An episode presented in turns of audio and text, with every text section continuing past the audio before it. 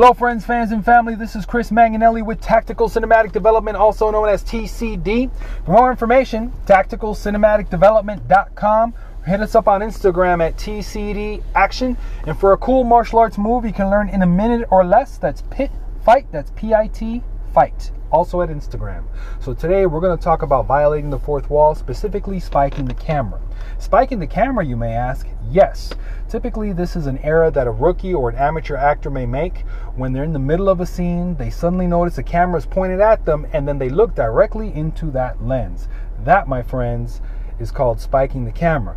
However, there are times in cinema when spiking the camera is intentional and absolutely necessary. And the reason for that is sometimes the actor may want to make direct eye contact with the audience through that lens. They're trying to convey some sort of information, some sort of emotion. They're trying to tell something about the story or maybe add some layer of drama or tension or whatever the case might be by looking into that lens.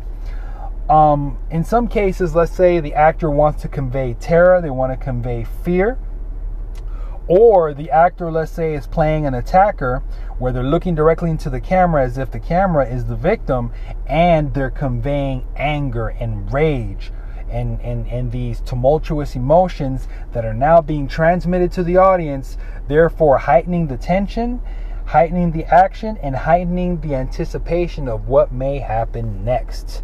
So that's what I'm talking about when it comes to spiking the camera. Basically, they're providing you, the audience, with some information that's being transmitted either through speech or just by just by uh, them mimicking or emoting something. So let's talk about reality for a second here. Now, in reality, we're not spiking cameras or anything like that. But what we are doing, in a sense, is spiking. And this is what I'm talking about. Let's say you're a boxer or some sort of fighter.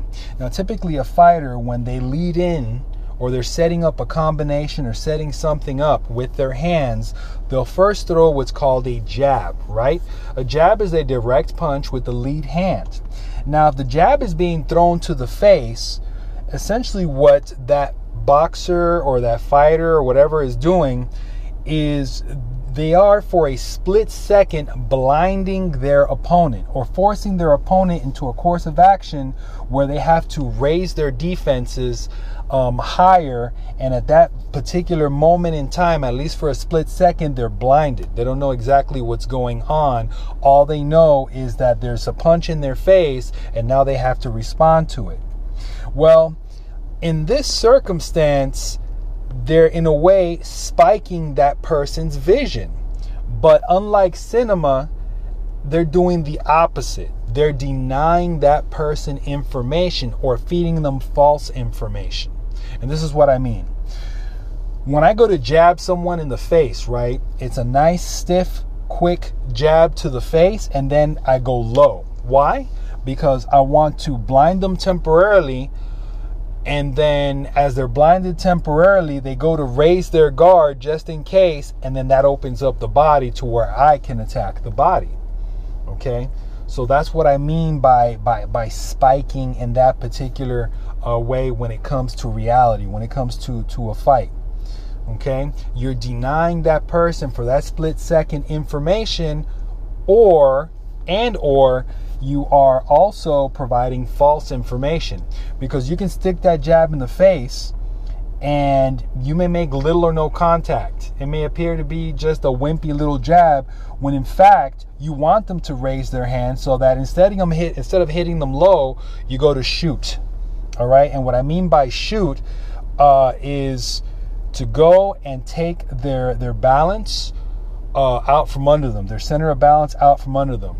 Okay, typically you'll see this in a mixed martial arts fight where they'll throw a quick punch up high, get them to raise uh, their hands, and then they'll go low and take out the hips, or they'll go for a double leg, a single leg, uh, an ankle pick, or whatever the case uh, might be. So that's what I'm talking about when I mean kind of like um, spiking in reality versus cinema. So let's recap. Cinema they're trying to provide you with information. They're trying to add some level of drama or or just some layer of tension to keep the audience connected, to keep them informed and to keep them engaged. But in reality, when you're spiking in a fight, so to speak, you're doing the opposite.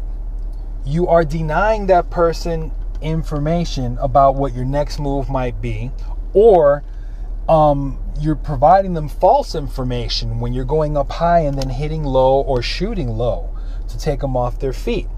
Okay, so that's pretty much what I wanted to go into as far as that is concerned. Remember, if you have any questions, concerns, or comments, send them in. I do my uh, mail call once every couple of weeks, depending upon how much mail I have. And uh, I'll definitely uh, read it in the podcast and I will answer it in the podcast in kind. All right, so that's basically it.